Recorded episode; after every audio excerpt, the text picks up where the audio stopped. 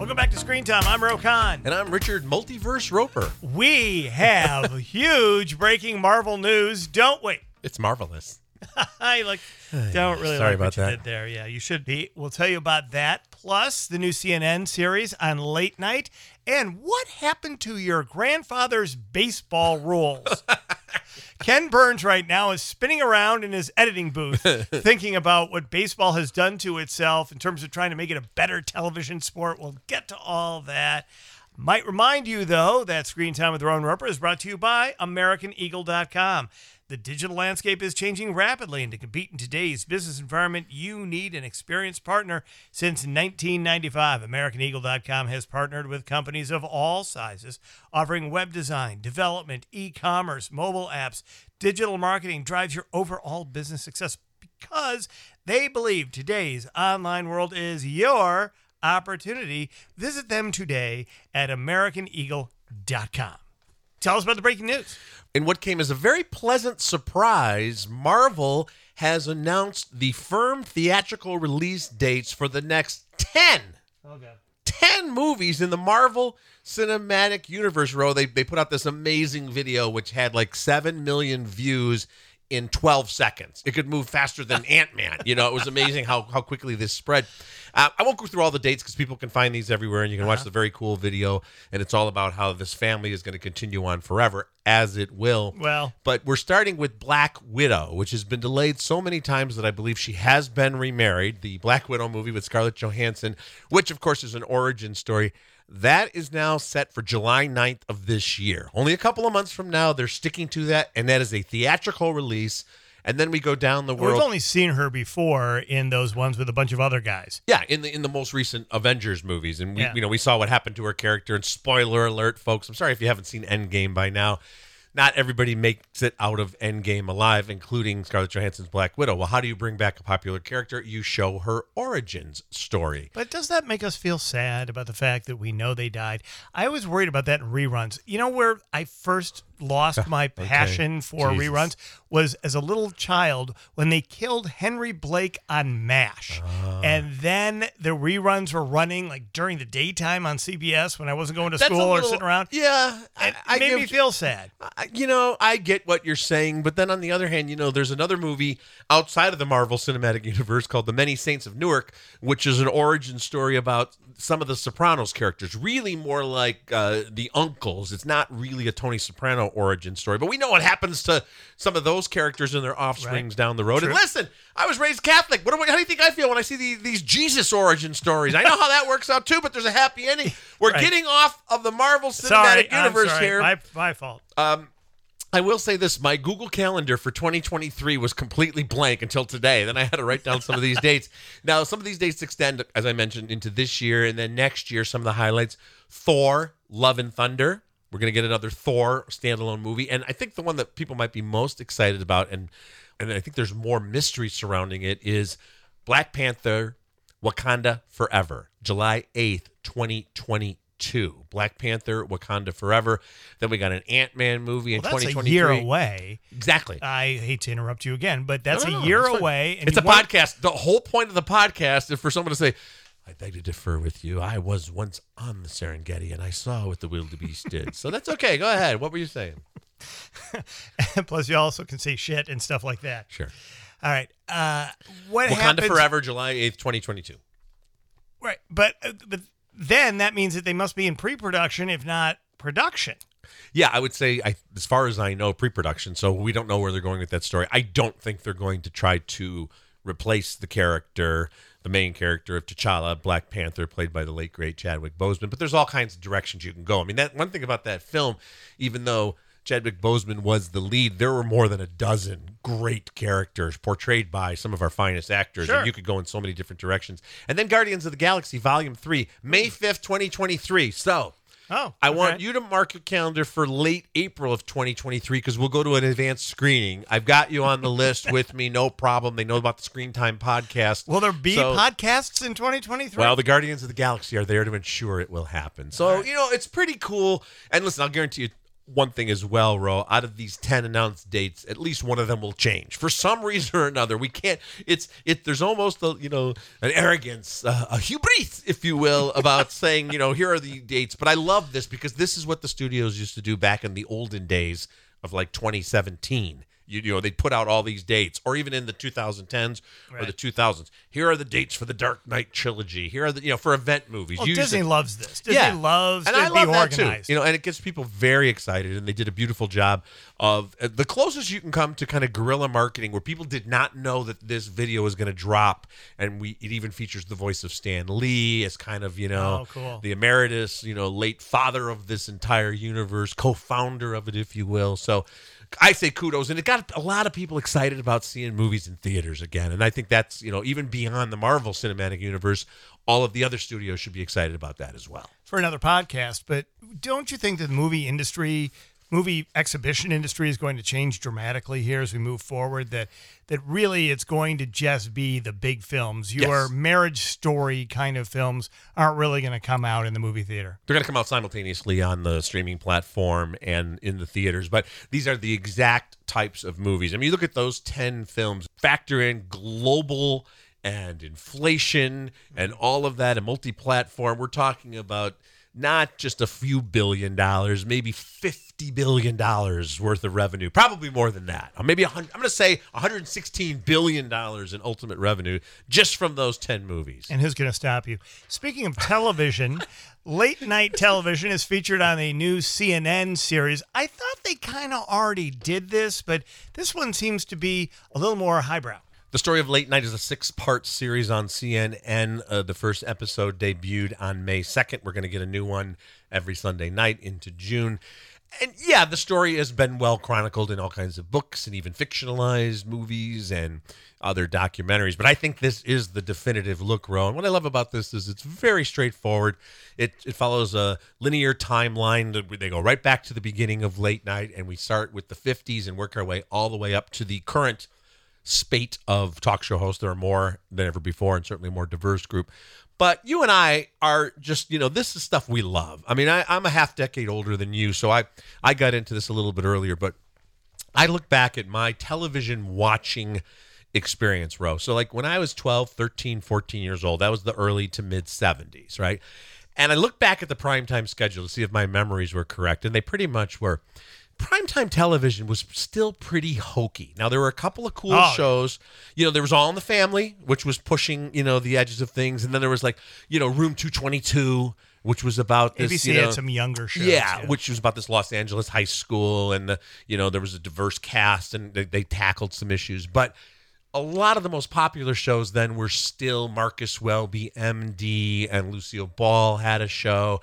Old fashioned variety shows, programs like Gunsmoke were still on the air in prime time in the early 70s. So I didn't really give a shit about prime time television at that age. I was, you know, playing baseball and running around and doing all the stuff kids do, going on all those dangerous playground equipment uh, toys in games we talked about in a previous podcast. Uh, but late night television to me when I was 12, 13, 14. So you're still at home late night. You're not out there getting into trouble when you're 16, 17, 18, you know, when you're out with your friends. Watching Johnny Carson on The Tonight Show, waving away the cigarette smoke as he was coming out of a commercial break and bringing on, yeah, sometimes a lot of old Hollywood stars, but, you know, there was kind of the racy innuendo of some of mm-hmm. the skits he did.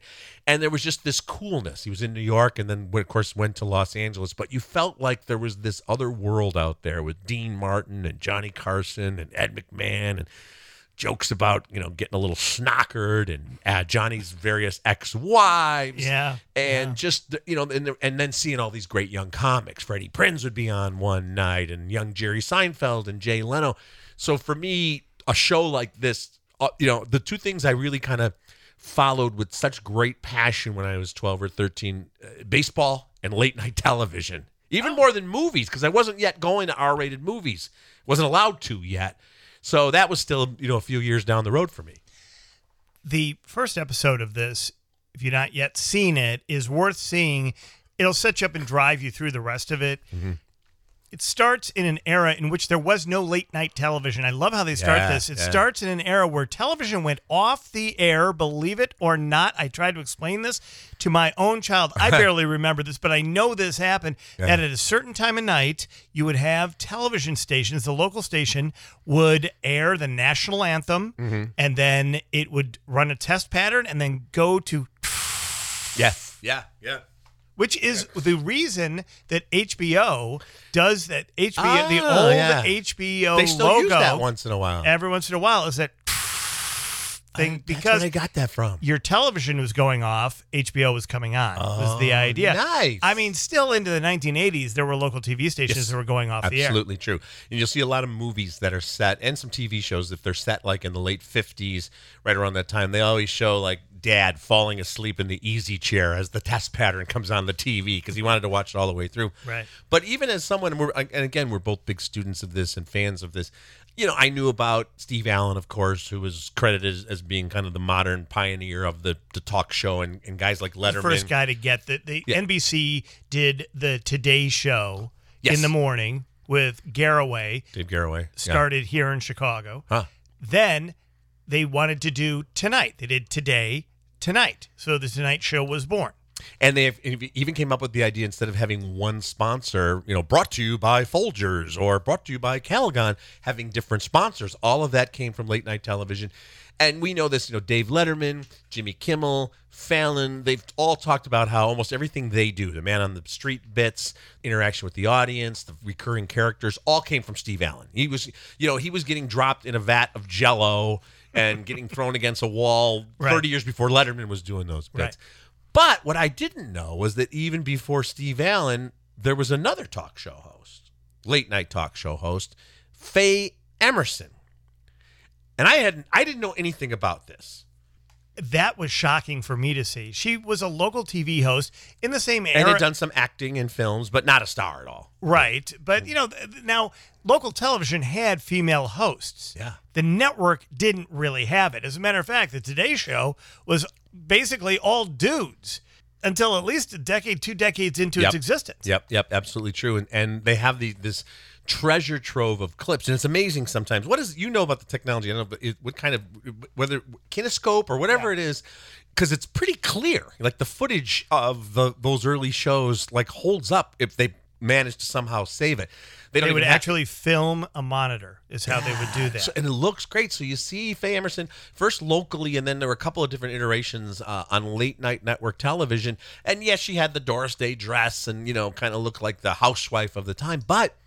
She was doing a variety show and a talk show and even got into issues. And there's this great clip where she reads some viewer mail and some men are saying, like, the woman shouldn't be discussing politics. And she's like, well, I, I, I respectfully disagree. I have my opinion too. Yeah. This is in 1950. Now you think, oh gosh, big deal. It was a big deal, you know, 70 years ago. And then the series, you know, follows that natural progression Roe, and we get into the the Johnny Carson reign, and it is incredible because there were Jack, there was Jack Paar, and then there were all these pretenders, Dick Cavett and Joey Bishop and Merv Griffin. But Carson was the undisputed. I mean, he really still to this day is the GOAT. There's no doubt about it. I mean, it was three decades. And what I loved about the show, Roe is they showed how he navigated so deftly the waters of the 60s and 70s because he was a traditional talk show host who did have mainstream guests, but he was still very hip but he figured out a way to do to get in some political commentary and some social commentary without alienating half of America, which is something that talk show hosts by and large these days have just decided, listen, I got to go one way or another. You know, there's very few that don't get political on some level. And Carson pretty much avoided that. Well, back then you had to think about half of America because now the ratings shares are so split into fractions. Yeah. When Yeah. Carson was at his peak, he would have a 30 rating and a 50 Insane. share. Insane, Which means yeah. half the nation that was up at that point was actually watching him. Yeah, and he did do topical monologues. He'd always say, "What's in the news? Did you hear about the the mudslide in California or the you know the Watergate hearings and things like that?" Now, I want to just, there's one little story from the CNN special Yeah. that has started that uh, really tells you everything you need to know, not just about show business, but maybe about your own life. They hired Johnny Carson, who at that point had been a huge local radio hit in Nebraska, where he was originally from. Then he did daytime television in Mm-hmm. Yeah. New York, did game shows Game and things shows, like yeah, that. yep. They brought him along. He was at ABC. They brought him to NBC. They wanted him to then be the replacement for the Tonight Show after a couple of different kind of false start iterations after Yes. Steve Allen and Jack Paar. But this was the crazy, crazy, crazy moment. There were broadcast executives that were split. Some of them thought, okay, Johnny Carson is the guy. Others thought Merv Griffin Yeah. was going to be the guy because they had actually had Merv Griffin as a guest host. He had Yep. great ratings and his response was really good by mail, Mm-hmm. which always tells you something. When the response is good by mail, that is every one of your relatives from your hometown writing a letter about how Merv should be it. But they liked his style. So they gave Merv Griffin an actual daytime talk show. Yeah. People old enough will remember that. But they gave him a daytime talk show in the studio that Johnny Carson was going to work out of as a brushback pitch. To say to Johnny Carson, hey, if this doesn't work out, this guy's going to replace you. And six weeks in, there was a conversation about replacing Johnny Wow. Carson. And luckily enough, he had the happenstance of a Western television star throwing an axe Oh, the Ed at a wall. tomahawk. Yeah. The tomahawk hits a stick figure of a human right in the crotch, and television history is made, Yeah. and Johnny Carson is cemented. And it goes back to that one very moment. Yeah, one of the most historic occurrences in the history of all kinds of television, let alone just late night. And it was live television, too. and it was live at the time. And I, I love the stuff we talked about, you, you know, Carson, you know, changing and evolving, but also recognizing that he didn't want to lose that core audience. And what a stroke of brilliance, Roe. There was the one week when things were really heating up in this country with the Vietnam War protests and the student protests and racial strife and all these things going on. And Carson said, I'm going to take a week off and I'm going to have Harry Belafonte sit in for me as the host because Harry Belafonte could bring on a lot of people that Johnny felt would be too much of a drastic, you know, whiplash occurrence for his audience. So yes, it was Paul Newman, but he was an activist. But it was Martin Luther King and Robert Kennedy and Bill Cosby, and you know this incredible week of discussion, a lot of entertainment, but also the Smothers Brothers doing their political satire. And it was Carson's way of saying, I know what's going on in America. I'm not the person to tell you how you should feel about it, but here's somebody who could do it. And that was just the guy was an amazing businessman as well as an incredible talk show. host. Oh, no question. And there would not have been a Saturday Night Live were it not for Johnny Carson and NBC's late night dedication. NBC had Ernie Kovacs as a late night host, Steve Allen, as we mentioned, Jack Paar, as we mentioned.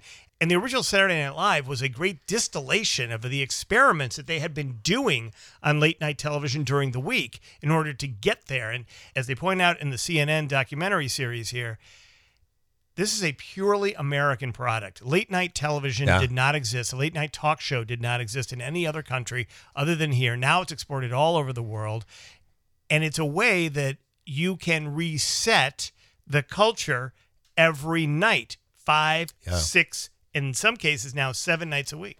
Well, you mentioned Saturday Night Live, and uh, before 1975, right up until that run up to the, the debut of Saturday Night Live, they were running the best of Carson on Saturday nights on NBC. Johnny Carson said, You know, I've got a great idea. Why don't we do the best of Carson on Monday nights? That way I only have to work a three day week. and you can put something else on Saturday night in that t- 1030 Central, 1130 East Coast time slot. But it can't be a talk show just like mine. It can't have the same kind of band. It can't have a permanent host and a sidekick. And Lorne Michaels and other people were like, we got a show. So he really did kind of give the opening there. And the other thing I want to get to, Roe, before we, we move on and, and talk about our next uh, deal about baseball in America, I love the reminiscences from George Lopez and Byron Allen and tons of other comics talking about the moment their lives changed when they first were on The Tonight Show, and they made that debut and had seven minutes to go out there and either knock it out of the park or just do okay and get that okay sign from Johnny or if he invited you over to the couch. But so many of them talk about how that first appearance on The Tonight Show changed their lives forever. And can you imagine the pressure of going out there And you and I have been guests on these shows, and I. But I, when I went on the Tonight Show, I didn't have to go out and stand on a little star and do ten minutes of comedy. I got to sit on a couch and talk about movies, and I had that safety net. But there's still something unbelievably surreal and unnerving when you when the curtains part and you you walk out there and the lights are so bright you can't even see the studio audience. And I, to this day, cannot tell you a single thing I said on any of those talk shows when I was a guest. Well, speaking of baseball, we'll get to that in just a moment. So let's talk hot dogs. There. Portillo's, known for their famous Chicago dog with all the freshest, tastiest ingredients, right down to the poppy seed bun, and of course their legendary chocolate cake. I know what you're thinking: hot dogs and chocolate cake. Ah. I'm telling you, don't sleep on the chocolate cake, my friends. The menu is bursting with mouth-watering varieties of charbroiled burgers, Italian beef sandwiches, cheese fries, chopped salads. Chicagoland favorite since 1963, Portillo's now is national throughout the Midwest, also in Florida, California, Arizona. You can order anywhere in the United States of America by going to portillos.com. Trust us on this, my friends. Portillo's. It is the future. Over the last couple of weeks of watching local Major League Baseball, mm-hmm. All the announcers are talking about the proposed rule changes, not just the actual rule changes that have come in during the pandemic year and trying to move the game along a little bit faster, but now they're talking about changing the 150 year old existing rules of baseball, even the size of the field. A lot of crazy stuff happening, Rowan. You know, I'm still a huge baseball fan, and it, it's worth noting that in the first few weeks of the 2021 season, that traditional TV ratings are up, and MLB is reporting an increase in live stream hits, views, however you want to count it. You know, people always talk about, oh, is baseball dying? It's still hugely popular. I think one of the reason that you know one of the reasons we're seeing this uptick is there are fans in the stands, so we don't have to hear that stupid fake crowd noise. Right. Sometimes the announcers are there, often they're not present there, but they're they're giving us the the live commentary. The games have been incredibly exciting. We've had all kinds of incredible drama. You know, here in Chicago, Yermin Mercedes, a 10-year minor league guy, finally gets a chance and he's breaking records. We've had the next generation of stars. Fernando Tatis Jr. hit two home runs against the Dodgers on the anniversary of his father hitting two home runs. All these, you know, crazy things. But we've also had these weird things too. We've got now, and this started last year, right? The double headers are seven innings. So it's like when you played little league or like Yeah. junior high. You get and extra inning games. They put a kid on. se- I say they put a kid because I'm thinking of t-ball. They put a, a runner on second base to start the tenth inning. That's really Uh, true. You know, it, I mean, it, it, it, it- I'm sorry, and it, it. I get what they're trying to do, and they're trying to speed up games. Relievers have to stay in for a certain amount of time, but through all that, Roe, we're still seeing a game that has become so much about strikeouts and home runs, strikeout and shifts, and they even talked about the shifts. You know, where there's nine guys on one side of the field and a fan in left field, or whatever they can do now. And some people are saying make the shift illegal. I'm like, how about this? How about the batters learn to hit the ball the other way? I mean, I think the shifts are fine. They've been doing that since the Ted Williams days.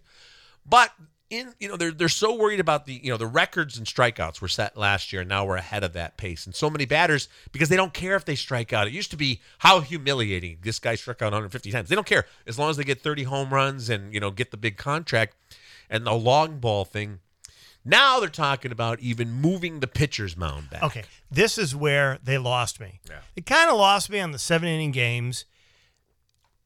I don't mind starting the guy in second. It's a little more exciting Yeah. for the viewer in extra innings. I think that's kind of a cool way to do it. But actually changing the dynamics of the Yeah. 60 feet, six inches that the pitcher has to actually throw the ball, that goes back to guys in racist sounding club names yeah. in the ni- in the in the 1800s. I was going to say 1900s. no, in the talking 18 no, you're absolutely right. Yeah, 1800s. yeah, These were guys right. throwing a ball that was basically the same kind of idea, the same. It's like the leather, it's the laces, it's some crap inside. Who knows what it is? But it weighs a certain amount, and they threw it back then at Yeah. 60 miles an hour. And someone's like, nothing moves at 60 miles an hour. The trains didn't would do- even yeah. move at 60 miles You an see hour. those old home movies, you know. Here's a Bob Feller fastball, and here's a locomotive train. Which one will get to Cleveland first? You know, right? It's so uh, crazy. I'm with you on that. You cannot do that. And the and the base is 90 feet. And you know the great thing about baseball is you have even the four balls and three strikes. There was a time when that wasn't you know the, the rule, but it's that 120 some years ago. And I love the fact that you can have the Green Monster in Fenway, and you can have the short porch in New York, and Right. you can have a 420 foot center Outfield field. doesn't count. The dimensions are cool, and the foul territory can be different. But the fact that it's been home to first, the same 90 feet, you know, around the base is the same, and 60 feet, six inches. And my concern here, Roe, is for these pitchers who have become specialists, and we get that because you used to have one guy out of the bullpen that could throw in the 90s, nobody else could. Now everybody throws 95, 96, 97, has these great pitches. But these kids, and I do, ta- I say that you know directly this time because we're talking about players who came up in the 2000s and the 2010s. They've been throwing from 60 feet, six inches. When I was playing, you know, you'd, you'd throw from 54 feet until maybe you were 12 or 13 years old. Some of the, you know, leagues coming up. yeah. Yeah. uh, Well, and 46, I think 46 feet is the little league mound, but that's when you're little. But by the time you're in high school, you're throwing 60 feet, six inches, the same mound, the same height as you do through college and the minor leagues and the pros. If you move that back even six inches, you're going to see a spate of arm injuries like you've never seen before. And we're already seeing that too much with these pitchers because It'll take they- a generation to get used to it. yeah, at least. So you know, now back in the late '60s, we had you know we had the the infamous year '68. Denny McLain won 31 games for the Detroit Tigers. Bob Gibson had an ERA of like 1.12 and still lost eight games for the Cardinals because he kept losing one to nothing. But the league leaders in hitting were hitting like 287, 299, 301. So they lowered the mound. They lowered the height because the pitchers were were standing up so high. Can you imagine if you were batting against Bob Gibson and he was looking down on you from what appeared to be seven feet high? So they lowered the mound and then they raised it up because then it, that that made too much of an advantage for the hitter. So I think you can you can you can kind of experiment with the height of the pitcher's mound itself. Make it a few inches lower. That will take a little of the velocity away and a little of the movement away. But the idea of moving the mound back No. how about this one? This Pioneer League. Now, there's some of these minor leagues. They're, Oh God, this and, they, and they're League- not they're not affiliated officially with major leagues. They're kind of for players. It's kind of the Bull Durham kind of thing where Right. you might you might get called up to a minor league team. One or you know two players from those leagues sometimes you know comes through, but it's it, it's basically what I used to I used to tell people I played semi pro baseball because we were sponsored by a tavern when I was like 23. so you know that technically makes this, by the way, a semi-pro podcast. yeah, well, yeah, thank you very much. Uh, and I and I'm- I'm not making this. And I was in a league. I was just good enough to be one of the worst players in a league that had like two guys that went on to play in the pros. Okay, Yeah. out of the whole roster. All right. And we were sponsored by the Wonder Inn, which was such a great name because you know the, we, we always just say Wonder Inn, stagger out. That was our our slogan. um, I don't know what this has to do with anything, but but but we so we could say that we were kind of associated because one guy, you know, uh, uh, Steve Trout, you know, who went on to a pretty good major league career with the Cubs and the Sox and other teams. His father was a major league pitcher. He like one summer he needed to get some workout, so he'd come and throw a 15 strikeout game in in that league. But that's the kind of how this league is that does all these experiments, and they've decided for extra innings instead of putting a guy on second base, they're going to do a home run derby. So if the game if the game is tied at the end of regulation, they then just do home run derby. Okay, For the so- for the win. So now hockey did this right with the did the shootout. They did the little yeah. five minute. Used to be used to play hockey until somebody scored. Sudden death, they called Right, it. They yes. didn't call it sudden victory, it was sudden death. Yes. Now they've changed it because the guys are getting tired. Obviously, football's made changes to Yeah. Well, same thing with football. You're right. It used to be overtime until someone. What is it now? Ten minutes, and that's it. right. Yeah. It used to be a quarter, and then there it, they just they there were always ties in football, which screws everything up because you hate that extra It tie. was always, you know, it was always column. those damn Cleveland Browns who would get a tie. Because I, you know, because you'd look and be like, why? Why do they have to be two, four, and one? Come on, man. It's the worst, and it and it's the hook in gambling. It always gets you at some point. Some guy does not make the bet on playoffs just because. Of, yeah. Oh God. Anyway. Yeah. Separate issue. Uh, baseball will never end in ties. So I do like the idea of a home run derby because a home run derby is really pretty much the best part of the All Star Week. Yeah, well, and for a while, the slam dunk was the best thing about the NBA uh. All Star. Is it? Because I don't know if you know the superstars don't participate, but and then all of a sudden you're going to be thinking like, all right, well, if you're the match, you got like Pete Alonso, so you're probably going to win all the extra inning games because Right. that guy was built Right, for well, the home run derby. But now they have you know they have expanded rosters. Then most teams will use that extra roster spot for a pitcher because we talked about the fact that pitchers are used, you know, four innings, two innings, one inning, one batter. If they did this, you'd just hire some big, giant 16 inch softball home run hitting guy. Because a home run derby, you got to remember, that's the guy from your own team, the pitching coach or whatever, lobbing Yeah. easy pitches. So you find some guy who could never do anything but hit the ball 600 feet, but could never hit a major league fastball. So that would be kind of fun because you'd have Rocky Balboa esque stories. They'd be like, you know, Bronco Jones from Pittsburgh, 37, is now the home run derby. He has given the Pirates three wins this year. Actually, actually, it could be Bronco Jones 57 Well, from his hometown. right? You never know, as you point out. Or Melissa Jones, The- a, a fantastic softball player. Think about that. could be. How about this? Yeah. I got another one for you. Well, uh, Make- by the way, I, I- I endorse this. You- I, you want the home run derby? I, I'm okay with the home run derby. Yeah. I say the first game that ends in a tie for every team, the home run derby participants are selected from the audience, from the fans. like they do with the 50-50 raffle. You pick three fans from the stands on, and to represent each team. And they got to go out there and you move the fences in because if not, you'd be out there for a long time. That's the uh, that's what the intermission between the second and third period in hockey is all for. Is, is uh, also Oh, for the, the- people the- that come the- out on the, the shoot carpet the and puck thingy, shoot the yeah. puck. All yeah. right. All I know is that if you actually move that pitching mound back, Don't do it. Yeah. you are asking for all kinds of trouble because there are still people that are anywhere from 8 to 80 who know everything about baseball Mm-hmm. who all they want to do is talk about the pure geometry of baseball Yes. and how it's great american genius at I work agree. and it is so do not move that yes you can move the mound up and down as you pointed out i think that's actually kind of a good idea i actually want to see the mound go up i would like to see Just for one game. yeah, just because you would be amazed Oh, at the man. difference that that would make as a viewer. If- you're not old enough to remember those days of the mound being higher, oh, the Oh, man. way that a curveball moved. That's the thing. That's the difference. People talk about curveballs now. That it's very Yeah. rarely thrown, but back when you and I were kids, that was it was a fastball and a curveball. Those were the two things. And then the slider came around, and you're like, "Well, I don't even know what the hell that means." It's kind of a curve. But yeah, when the mound was higher, you think about a pitcher who's six four, like Sudden Sam McDowell. They called him Sudden Sam because suddenly the ball would hit you in the head and you'd be dead practically.